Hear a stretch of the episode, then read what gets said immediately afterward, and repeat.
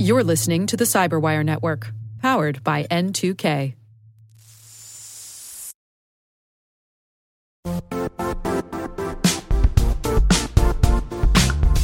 And now, a word from our sponsor, Zscaler, the leader in cloud security. Cyber attackers are using AI in creative ways to compromise users and breach organizations. In a security landscape where you must fight AI with AI, the best AI protection comes from having the best data. Zscaler has extended its zero-trust architecture with powerful AI engines that are trained and tuned by 500 trillion daily signals. Learn more about Zscaler Zero Trust Plus AI to prevent ransomware and AI attacks. Experience your world secured. Visit zscaler.com/zerotrustai.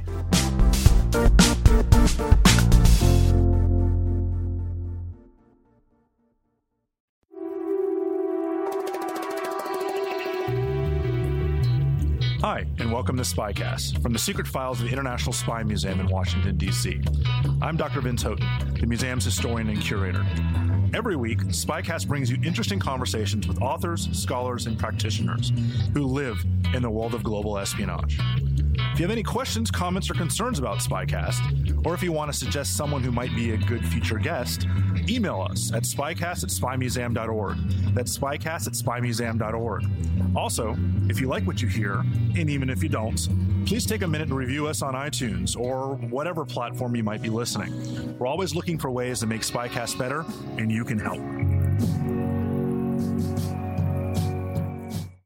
So we're joined today by Mark Stout and Chris Moran, two friends of the museum that you've heard here before on SpyCast. Mark Stout, who is my immediate predecessor here at the Spy Museum, our third historian, previously worked for 21 years in the national security community, including 13 years as an intelligence analyst for the State Department and then CIA.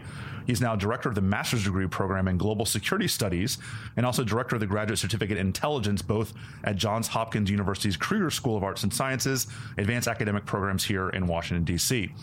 Chris Moran is an associate professor of U.S. national security at the University of Warwick in England. He's the author of several books, including Classified, Secrecy in the State in Modern Britain, and Company Confessions, Secrets, Memoirs, and the CIA. Mark and Chris are both editors and contributors to the new book, Spy Chiefs, a two-volume set that examines the role and impact of heads of intelligence in the United States, United Kingdom, and then even Renaissance Venice to the Soviet Union, Germany, India, Egypt, and Lebanon in the 20th century. So Mark and Chris, welcome, and thank you for joining us here on SpyCast. Happy to be here. Good to be here. So it won't be hard to kind of pick up on the differences between the two. It's always difficult when there's multiple guests, but the strong British accent is Mark, of course, and Chris speaks like he's from Alabama. No. So let me start, because this book's a while in the making. Books don't magically, unless your name is James Comey, they don't magically pop up in a couple months.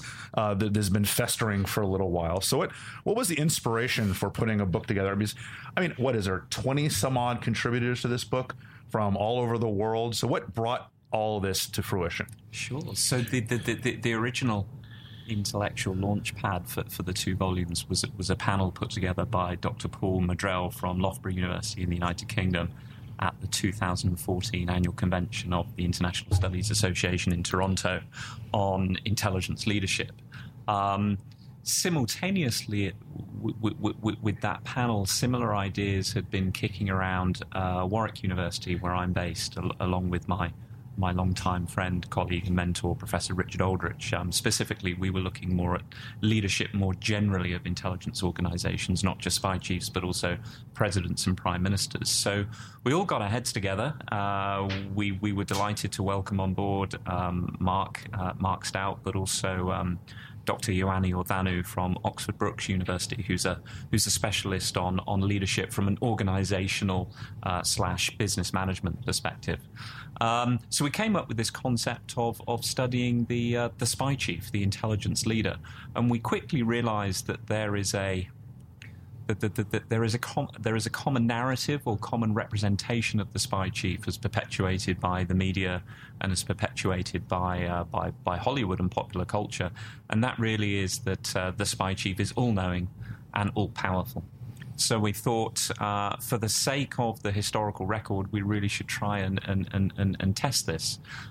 So from that original concept, we then proceeded with some questions in mind. How powerful is the spy chief?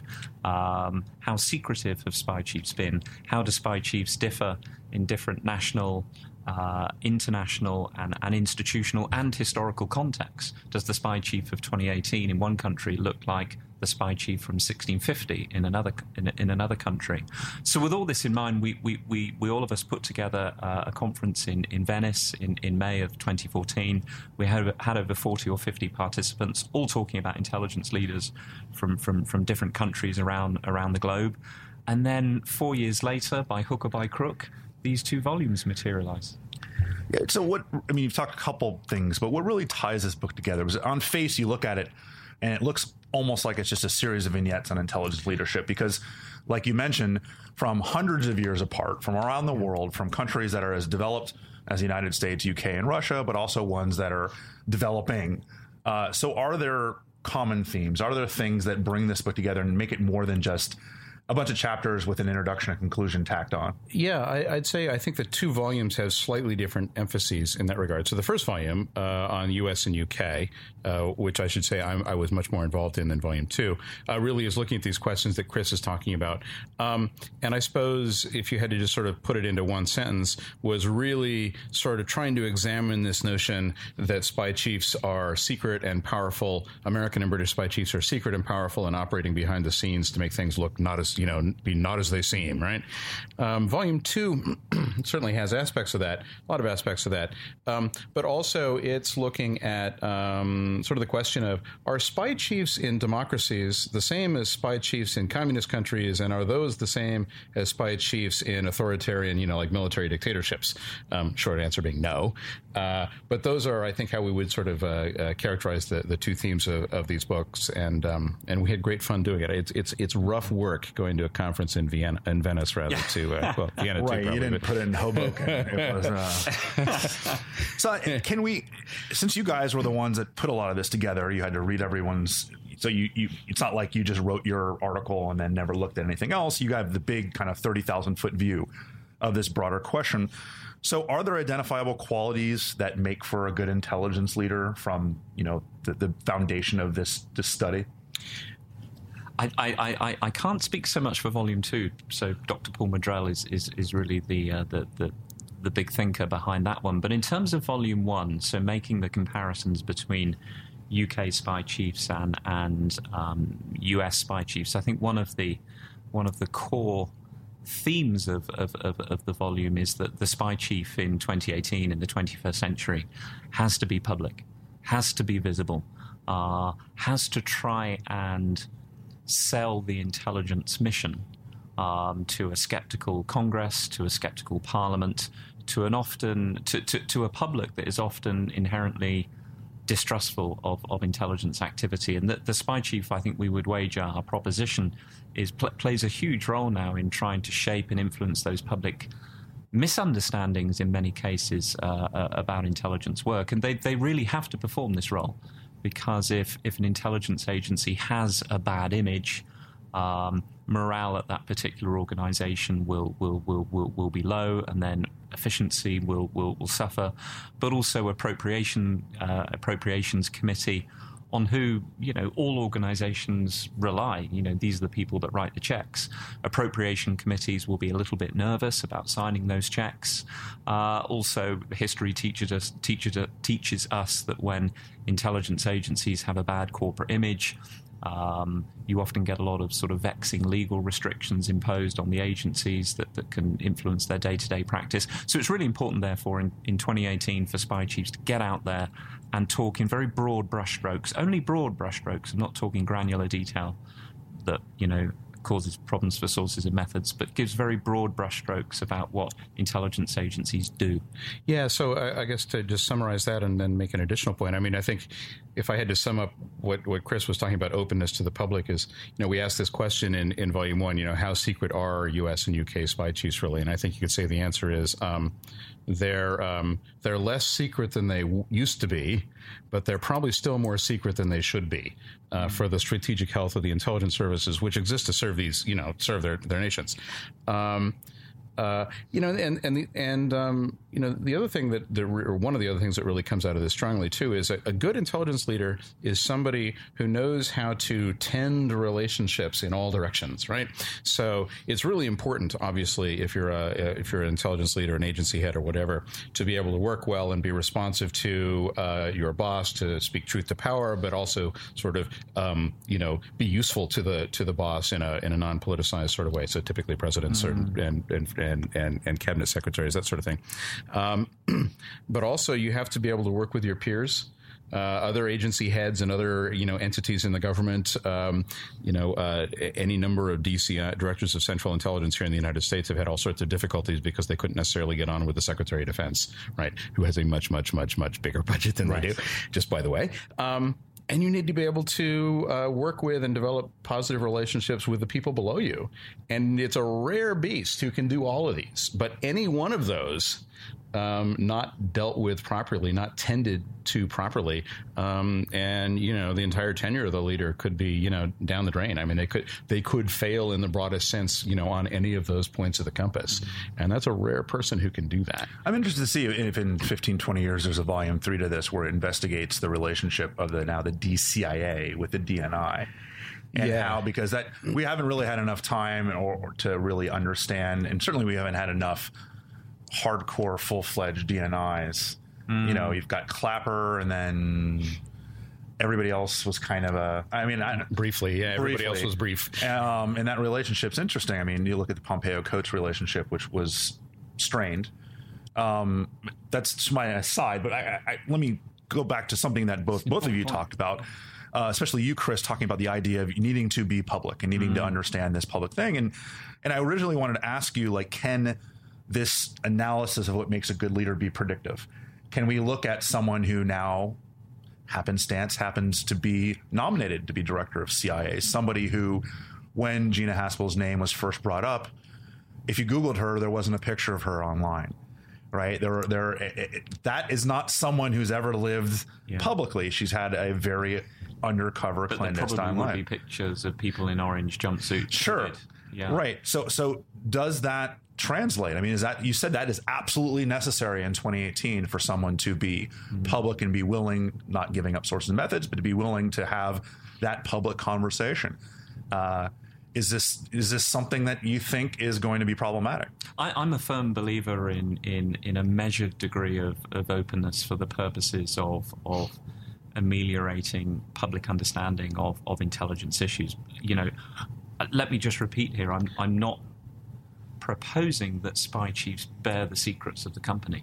I'm not proposing that they hawk secrets like they would or hawk them for profit. What I'm suggesting is targeted messages to prevent falsehoods and conspiracy theories hardening into fact. I'm proposing targeted messages to ensure that the appropriations keep rolling in. And actually, I think, the openness initiatives that countries on both sides of the Atlantic over the last 20 or 30 years have done.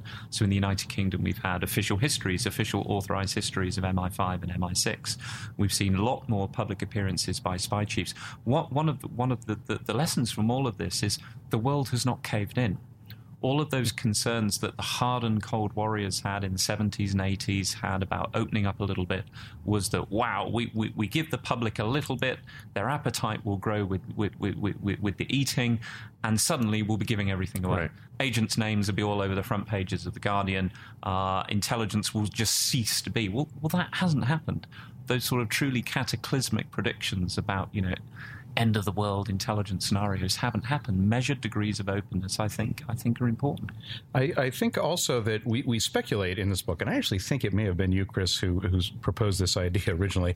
I'm not certain of this at this point. It's been a long time. But we proposed the idea It's truly just a hypothesis, but that people who are leaders who are grown within the organization, as Gina Haspel has been, may have a little more difficulty when they reach the top job of having this degree of openness and this ability to deal with the public and the press in a more or less, we like to use the word translucent sort of way, because right up until then, they've been, had it beaten into them that you don't talk to the public, you don't talk to the press. In the U.S. you get polygraph exams every 5 years, a good hunk of which is about whether you know any reporters, right?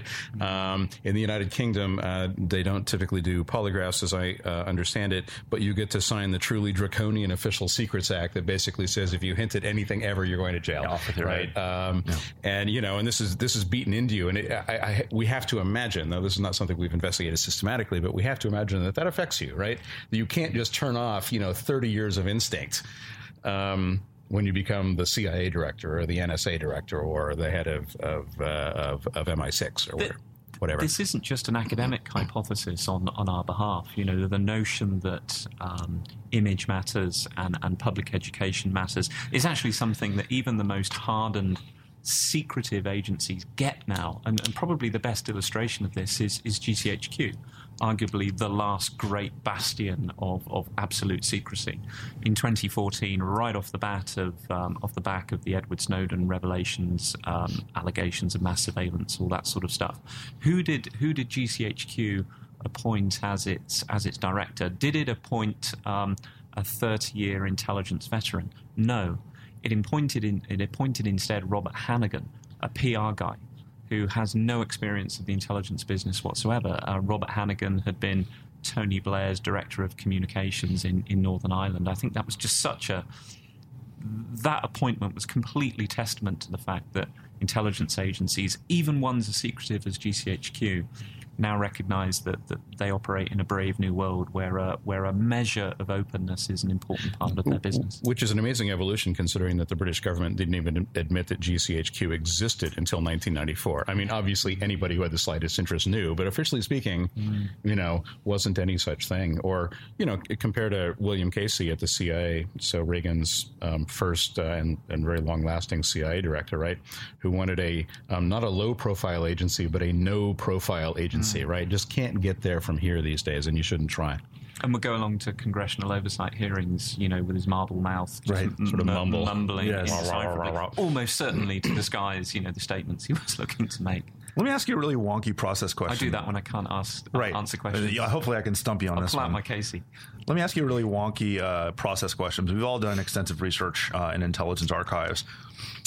I wonder, look at the Spy Chiefs. Spy Chiefs, even they don't know everything going on at their agency, right? There's certain things that don't reach to the level. There's a lot of moving parts that they can't be following on a day-to-day basis. So do you think the historical record's influenced by directors taking responsibility for what their agency does without their knowledge? Essentially, the whole "the buck stops here" philosophy, where we may not know what their real role was in some of these like covert operations or other things, because all the record tells us is what they've done kind of after the fact to say, yep, I'm in charge, I'm responsible, that's me. Well, first of all, you wouldn't want an intelligence leader to know everything. That would not be practical. I think that there's a little bit of a misconception about what a leader in an intelligence context actually is and what it actually means. So an intelligence leader is not a manager. It's not a manager. In other words, he or she is not someone who should oversee every process and every procedure at every level, nor is the spy chief in the leader in an intelligence context a commander in a military sense. Save a few occasions, it is not their job to issue orders in great urgent moments of crisis. I would put to you, and this is where my colleague Dr. Ioannis Orbanu has got some good interventions. I would put to you that it's the job of the intelligence leader to ask the right questions. Their job is to ask the right questions that they then empower their followers to answer.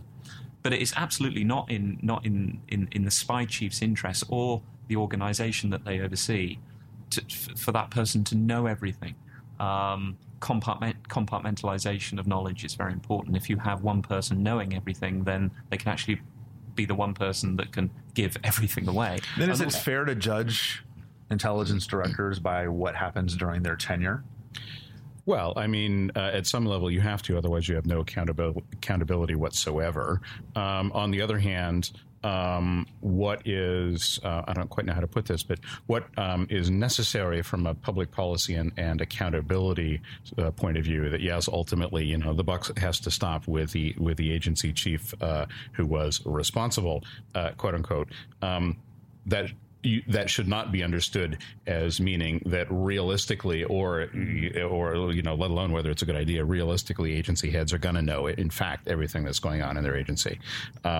Even, you know, the relatively small intelligence agencies are pretty darn large and have a lot of stuff going on. And when you get to, you know, the big ones, right, like NSA, for instance, I mean, the really big daddy, you know, it's incredibly far-flung, right? And in any large bureaucracy, you're going to have ill-advised things going on, you're going to have unauthorized things going on, and you're going to have things going on that look like a good idea at the time that the chief maybe knew all about, but you know, don't work out so well. So I think there's a difference between, as a practical matter, whether, you know, specific living human being really should be understood to be, you know, sort of morally responsible, and whether in a political or accountability kind of sense they should be held responsible. They're not necessarily, I think, the same thing. But agency chiefs, and I think you've got a story about some of the Watergate burglars, right? Yeah. Can inherit all sorts of, like, you know, I think you've called them landmines that, you know, they don't know are coming along, and suddenly now, like, I'm the director on the spot. I have to deal with this. Yeah.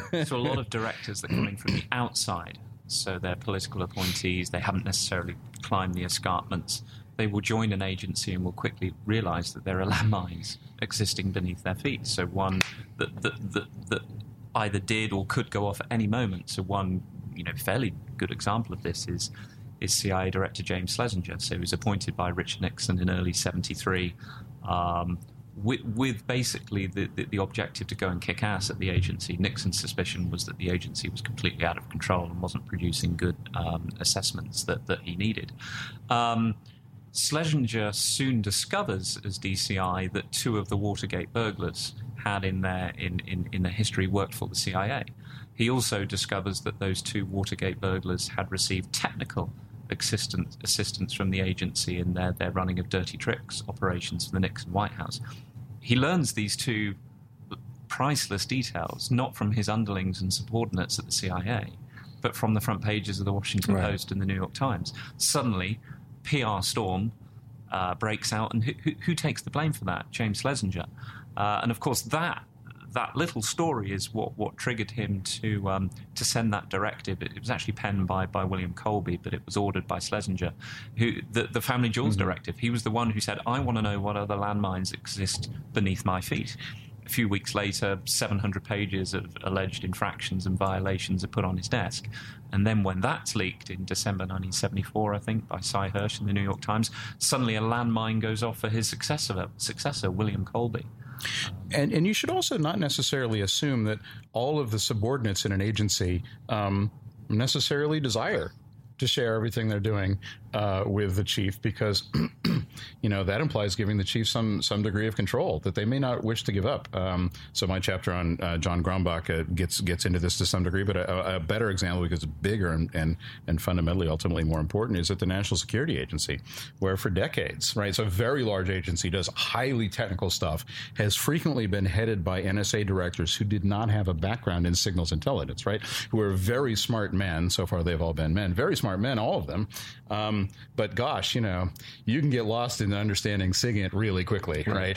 But NSA for decades was sort of divided up into these sort of technical fiefdoms, right? Presided over by senior executives, sort of second-tier executives in NSA who were called the warlords, who had precisely zero desire to give, you know, any director of NSA any significant control over what I'm doing in my. So you just right, but these are the technocrats, right? These are the people that actually understood the technology, but turf-conscious technocrats. Right. So you just go over there in the executive suite, Mr. Director, and you just don't worry your pretty little head about what I'm doing here, please. Thank you very much.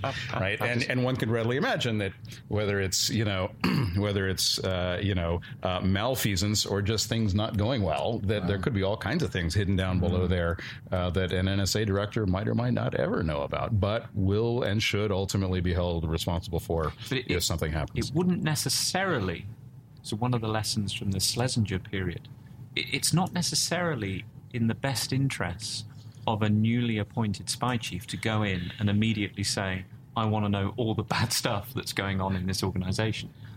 You don't necessarily want to start on that foot. You know, immediately you've put noses out of joint, immediately you've got a bloody nose, immediately your workforce don't trust you. So that's a real delicate one, actually, for any incoming director of the CIA, any incoming director of NSA. You want to know where the skeleton, you want to know where the bodies are buried, but you need to know in a way that... In due course. Yeah, exactly. Well, I mean, that certainly, if you're coming in from the outside, that's a different perspective than if you buried some of the bodies yourself. Yes, certainly. You're in from the, I'm not casting aspersions on anyone in particular. Literally, I'm not trying to. But that's an interesting. I mean, do you guys look at that at all? I mean, you've mentioned it a couple times now of the people brought in from the outside versus those that have worked their way up. Have you noticed, maybe it's not in the book, but have you noticed any differences between the homegrown? Right? You know, think of John Brennan, who worked his way, or an analyst versus an operations person. I'm writing volume 3 for you right now. Right. You know, people, because we're going to make so much money on volumes 1 and 2 that there's going to be an undeniable demand for volume 3. Georgetown University Press is going to be like, where is volume 3? I mean, have you noticed any differences there? I mean, we now have kind of the Brennan tenure ended, you know, a year and a half ago or so, and he was really the last American CIA director that came kind of from the system itself, and then bring in Pompeo, who was an outsider to intelligence almost. Yeah. Completely. Well, we haven't looked at that in a systematic sort of way, but I do in all seriousness agree that would be something I think interesting and useful to look at, and may well do that. But I would say that as important as that factor probably is, there's so many others that can either facilitate success or lead to failure that it might be hard to tease that out, right? I mean, so an agency head who maybe, you know, comes from the outside but has a very good working relationship with, you know, the president, for instance, is probably in a better position than an agency head who sort of bubbles, you know, comes up through the ranks and sort of knows the precise levers within an agency, but, you know, maybe doesn't have a relationship with the president. So there's a lot of things in play. There's a lot of moving parts there. I might have be able to flush that one out. I think if you look at the 2 volumes as a whole and some of the spy chiefs who have been outsiders and who've come in, I think my proposition would be they often have a very good vision. They often have a very good vision for what an intelligence agency should be doing and what it should look like, but they have a bad strategy for implementing that vision. So one obvious example that springs to mind is Admiral Stansfield Turner. So he's brought in as Jimmy Carter's DCI in 77. I'm going to sound like a Turner apologist here, but what the hell? I think he has a pretty good vision for what the CIA should look like in the modern era. He wants to do some house cleaning. He wants to clear out some of the cowboys, the Good Shepherd generation of intelligence officers, the swashbucklers that have got the agency into trouble. He wants to install more analysts, more thinkers at the CIA. He also wants to give more headway to young officers who want to be promoted, whose path to promotion has been historically blocked by aging senior officers. And he also wants to see a little bit more technical collection being done, because he genuinely has a heartfelt desire not to put assets and agents in harm's way. Intelligence is a very difficult business. So the vision is great, I think, in Turner's case, but the strategy for implementing that was absolutely terrible. He arrived at the CIA, brought with him his real kind of military personality, forces background to what's fundamentally a civilian organization, immediately started putting noses out of joint, insisted on being called Admiral, would always talk about, you know, things being ship-shape, and fired, just under 2 years, fired 800 staff. And he did this in the most cold-blooded manner possible. It was just sort of 2-sentence pink slips being issued to staff saying, clear your desk out by 5 p.m., thank you very much, you're on your way. You know, a ghastly slur for people who've served their country with devotion in most cases for decades. And he bled needlessly for that. You know, he suffered unbelievable amounts of resistance from disgruntled intelligence officers. You know, they leaked in their droves. Some even considered taking a lawsuit out against Turner. Imagine that, CIA officers thinking about taking a lawsuit out against their boss. So Turner's a great case, you know, of great vision, bad strategy. And the bad strategy was in part, I think, because as an outsider, he didn't get the culture. And, you know, we'll throw it out there. One of the other themes is, you know, a lot of outsiders come in and they want to change the culture of an intelligence agency, which isn't necessarily a bad thing. But before they do that, they have to at least be seen to respect that culture and acknowledge that, you know, in the past, hitherto, that culture has worked. We'll be right back after this.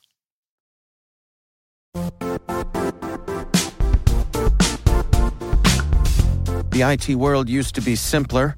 You only had to secure and manage environments that you controlled. Then came new technologies and new ways to work. Now, employees, apps, and networks are everywhere. This means poor visibility, security gaps, and added risk. That's why Cloudflare created the first-ever connectivity cloud. Visit cloudflare.com to protect your business everywhere you do business.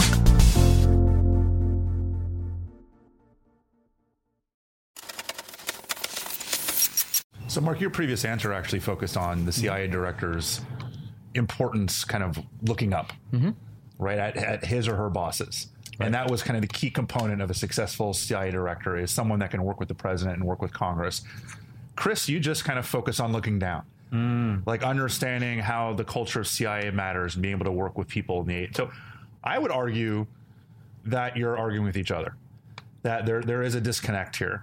And so let me force you to kind of reconcile this a little bit. Maybe the answer is both matter, but... Yes, we agree. We're not putting weight on either. But I mean, so clearly Turner was handpicked basically by Jimmy Carter, had a great relationship from the Navy days, right? They were, I think, classmates. That's it, yeah. Right? So there obviously was a great working up relationship, but a horrendous working down relationship. And then someone perhaps who doesn't get along all that well with the president, well, Dick Helms is a great example, right? He's a CIA lifer, right? They love him there. Well beloved, yes. But both were seen as somewhat failures.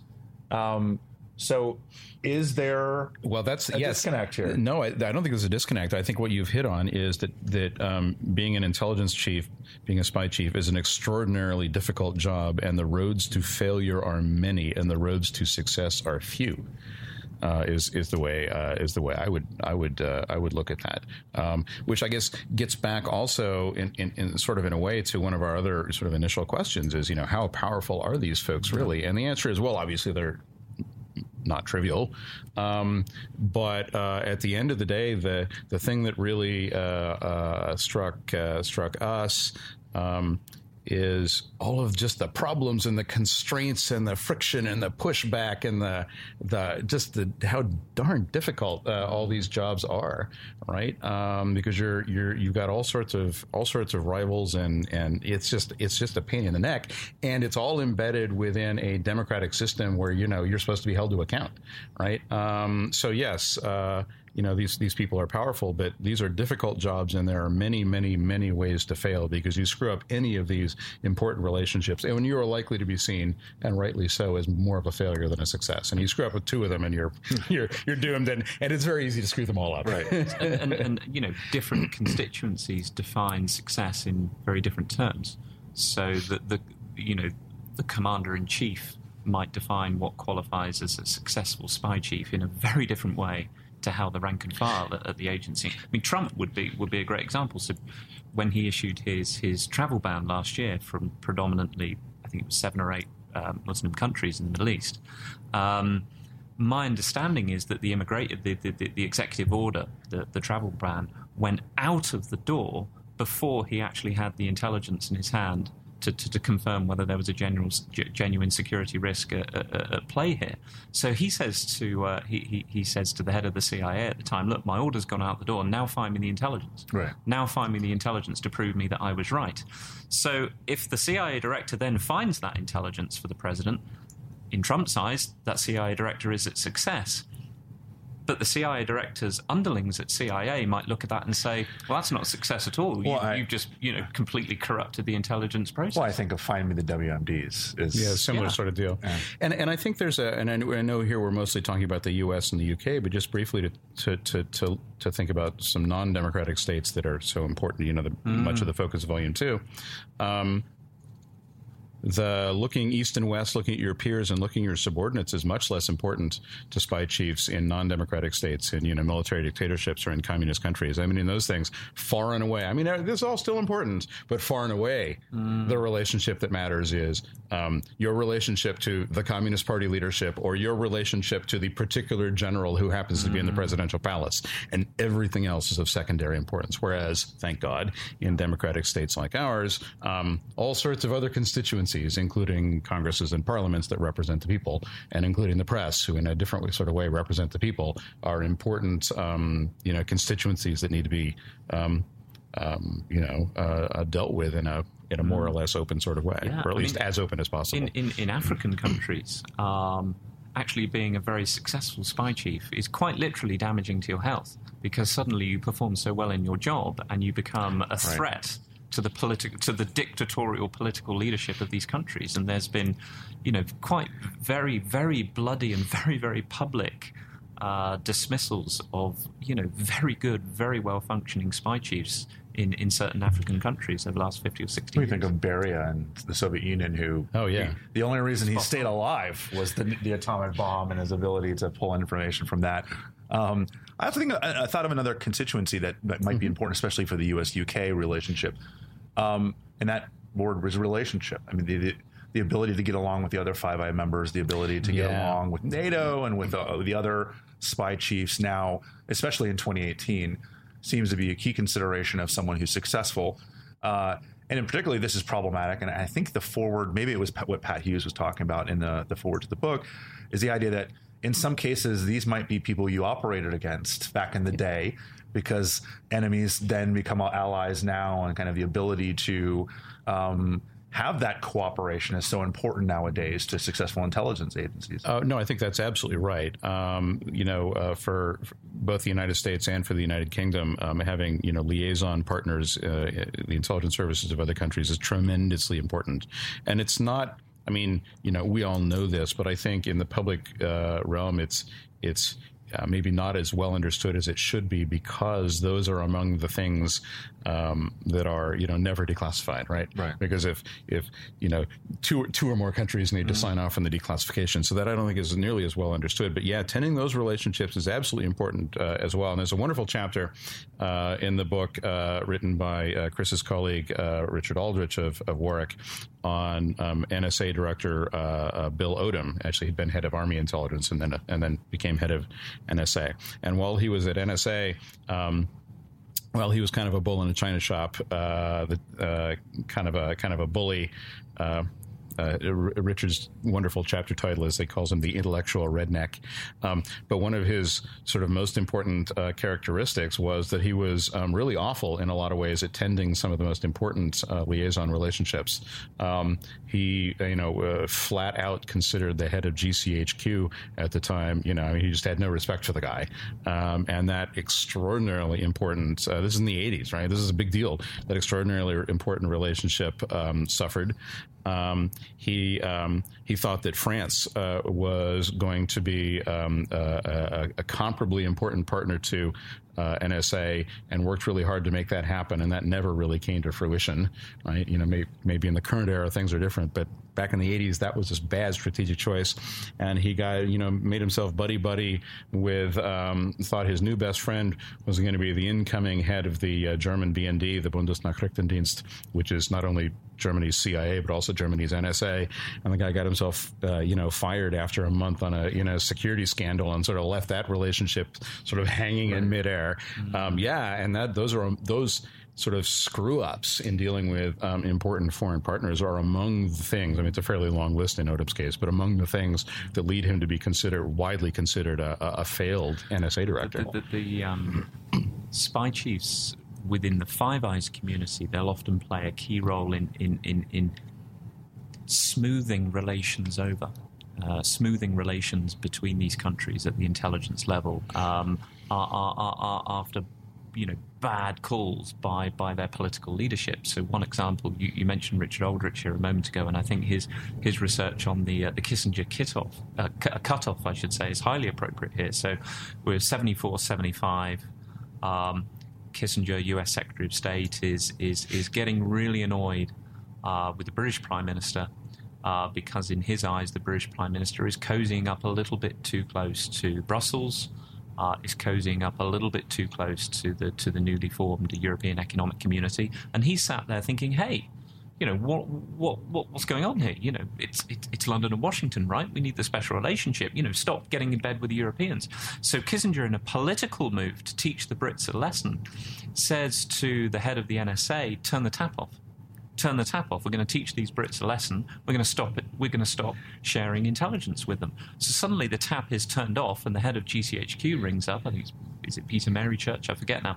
The head of GCHQ rings up his counterpart at NSA and says, what's going on here? Suddenly the world has gone dark. And actually then it is incumbent upon the NSA chief not only to try and reconvince, you know, Kissinger that he's made a bad political call, but suddenly it's his job to smooth things over with the British and doubtless the other three or four members of the Five Eyes communities. I wonder how important it is to understand what makes some of these guys tick, is to understand their influences from other countries. I mean, you can't write a decent biography of Bill Donovan without thinking about Bill Stevenson, right? You know, it's Wild Bill and Little Bill, because you don't get the OSS without the British bringing over their expertise from abroad. You know, you look at. I can imagine if you're a brand new CIA director and your first phone call with a long-standing MI6 director, let's say, you know, somebody who's been in the job for a couple of years. That's your only peer, right? Or maybe, you know, the head of DGSC or the head of the BND. Those are the only people who have done what you've done or you're going to be doing. They, to me, would be who I would ring up and be like, you know, kind of walk me through this a little bit. How much do we see that? I mean, the famous one is Bill and Bill, but are there other instances where that pops up? I don't know about specific instances, but I think your general intuition is correct. But I'd hypothesize, and I don't know, Chris may have more tangible thoughts here, but I'd hypothesize that varies from agency to agency. Right. So somebody in NSA or GCHQ, at least if they're ascended up through the ranks or have a background in SIGINT, are likely to have had, you know, recurring and probably quite cordial and cooperative relations with their partners in, you know, across the pond. And probably to some degree, CIA and Britain's SIS, or as I always call it, MI6, even though it's officially not its name, because they're both friendly and global espionage services.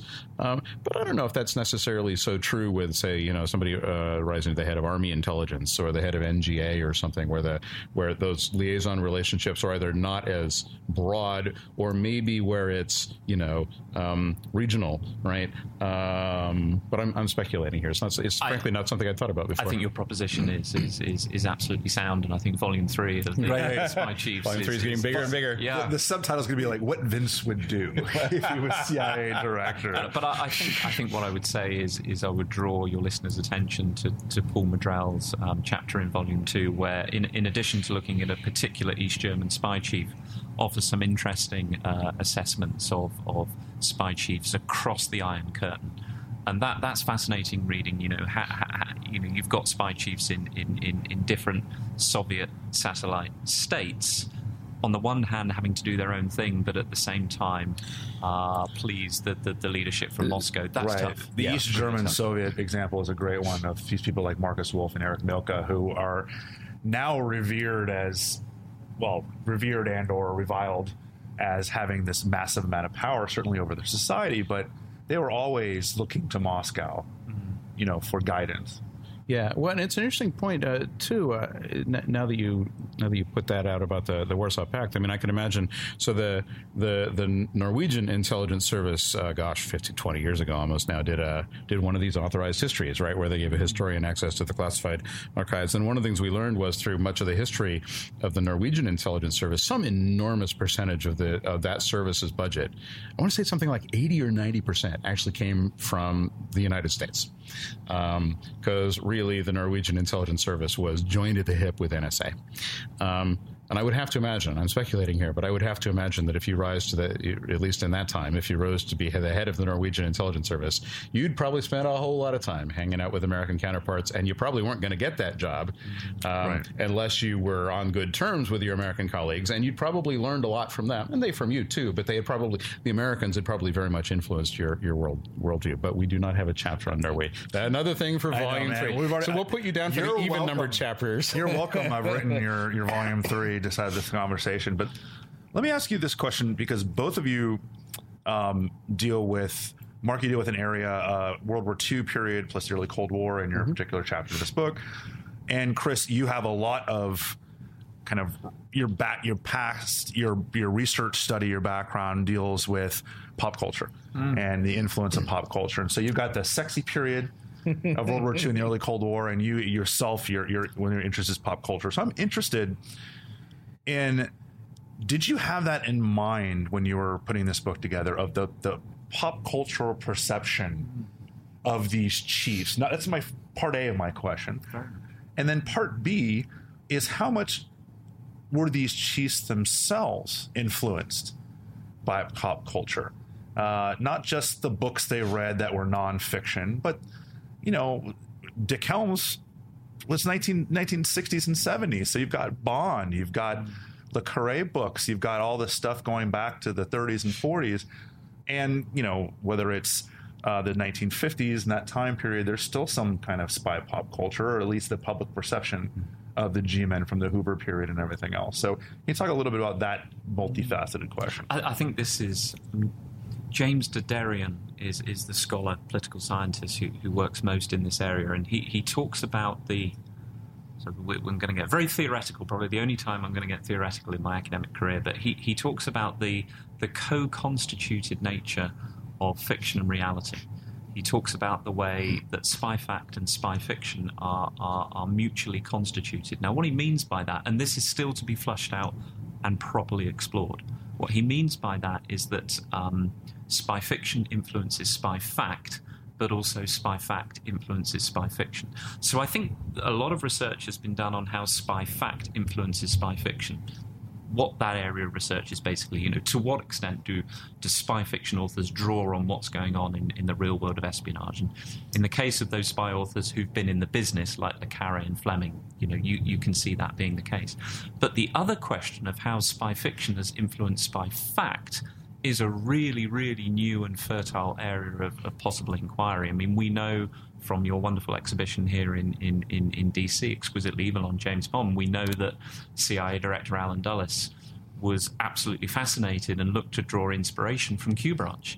He thought, Fleming, your Q Branch is wonderful, these poison-tipped dagger shoes, these homing beacons that we can put in an Aston Martin DB5. I think they're great, and I'm going to ask my CIA engineers to see if they can replicate this type of technology.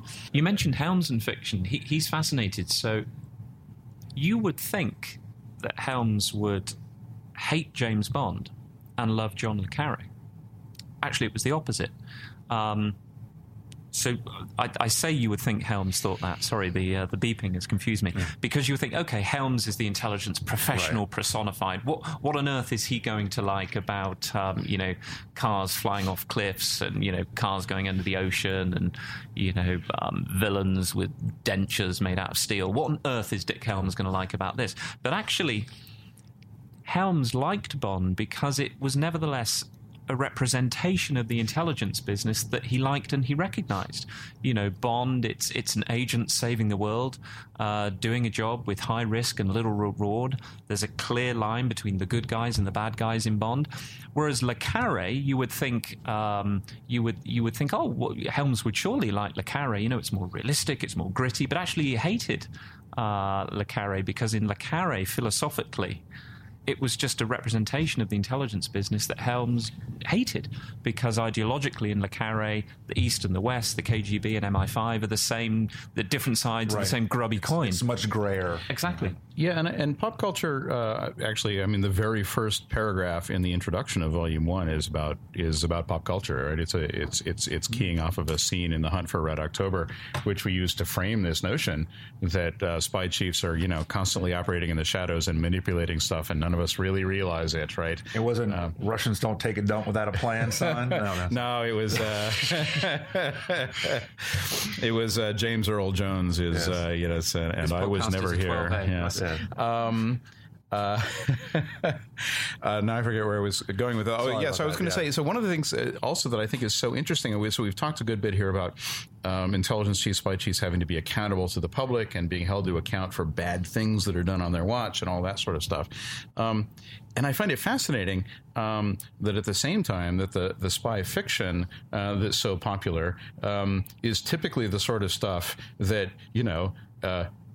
most people in the voting public would be appalled if their intelligence agencies were actually doing. I mean, go look at James Bond, right? We see all this uproar, not unreasonably. I'm not staking out a position here in any way, but not unreasonably about, maltreatment of detainees and all this sort of thing. Well, Bond never takes detainees. He just shoots people in the head, right? He can't keep his pants zipped. He's buying champagne on the government dime, right? This is fraud, waste, and abuse and war crimes and God only knows what, in concentrated form, right? And the public loves it, but they don't really want that, right?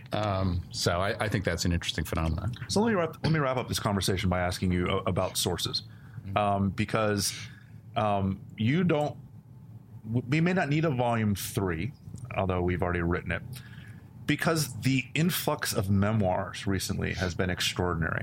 And I kind of, this point was drawn out a little bit by your chapter, Chris, looking at Helms kind of almost starting that trend with CIA help of writing the unofficial, official history of his time there.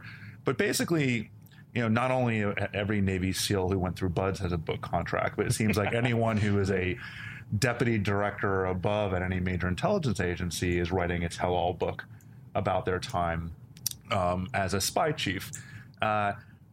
Do we know too much, or are these even useful? I mean, are they so whitewashed and so CYA from my perspective that they don't provide any real evidence for us to understand kind of what really made them tick? I think that for me, the main disappointment about the intelligence memoir genre is the two-tier system that's in place. So there seems to be a system where directors, deputy directors, and kind of really high-profile operations people can write books with near impunity. They can operate as if they're effectively above the law. They can say what they want. In a number of cases, they'll actually receive a lot of sort of private back-channel assistance from the agency and the agencies in question in terms of putting the books together. There'll be some ghostwriting and such forth. Was it Panetta who just said screw it? Without going through the peer, I thought it was taking too long and just published it anyway, and they're going to retroactively. That's right. Yeah. Can you imagine what would happen to somebody like me? Exactly. That's where I was going. And yet the rank and file are not given anywhere near as much freedom and latitude to even write the mildest, the littlest of things and indiscretions, to the extent where actually a lot of the rank and file memoirs, just to go back to your earlier point, resemble more spy fiction than spy fact, because in their cases, that things like the Publications Review Board will get the authors to fictionalize so much of the narrative, the changing of names, the changing of locations, the changing of almost everything, right, that actually these books read like works of fiction rather than memoirs. So, a couple of thoughts on this. So first off, I mean, memoirs are definitely important sources for historians, but you have to, sort of realize that, every memoir writer is the hero of his or her own book and is sort of casting things that way, right? So, but as long as you take those sorts of issues into account and issues of memory and all that, they're very useful, particularly when you can triangulate with other historical sources. But I actually want to quibble a little bit with the premise of your question, that I'm not sure that memoir writing for spy chiefs is so widespread at all. I think, and I'm open to counter arguments on this, but I see it actually very concentrated in a very narrow place. So it has become extremely common for CIA directors to write memoirs. More of them do than don't, right? Sometimes after some delay, like Richard Helms, but more of them do than don't. Ditto FBI directors. There has been one NSA director who's written a memoir, Hayden, who, by the way, was also a CIA director. Right. Most American intelligence chiefs don't write memoirs. It's extremely rare. It's not unheard of. Roger Hilsman, who headed State INR back in the early 60s, wrote a memoir. Okay, fine. But you have to look long and hard. And you go over to Britain. No head of GCHQ has written a memoir. No head of MI6 has written a memoir. There have been two memoirs from the heads of MI5. One of them, Sir Percy Sillitoe, wrote his memoir back in the 1950s. And the book said essentially nothing about MI5 at all because they were pretending MI5 didn't exist at the time, so the censors wouldn't let him say anything. And the other one was Dame Stella Rimington. And MI5's been around for a century, well, more than a century now, right? So I think it's in the U.S., not in the U.K., and I think it's in a very small number of agencies in the U.S., not broadly in the U.S. So personally, I don't look out there and get the impression, gosh, there's so many spy chief memoirs. I'm thinking, like, why aren't there more? So the book itself is Spy Chiefs. It's a two-volume set. Volume 1 deals specifically with the United States and the United Kingdom, and then Volume 2 goes all over the world.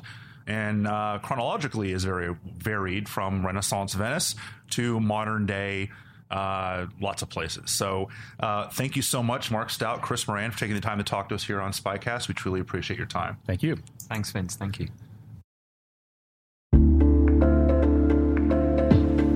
Hey, listeners. We're always looking for ways to improve the N2K Cyberwire network and maintain the intelligence-driven news experience that keeps you in the know on the latest developments in cybersecurity. We've launched our 2024 audience survey and would love for you to take a few minutes to share your feedback. And hey, there's even a chance to win a $100 Amazon gift card if you complete the survey. Visit cyberwire.com/survey. That's cyberwire.com/survey and share your feedback now.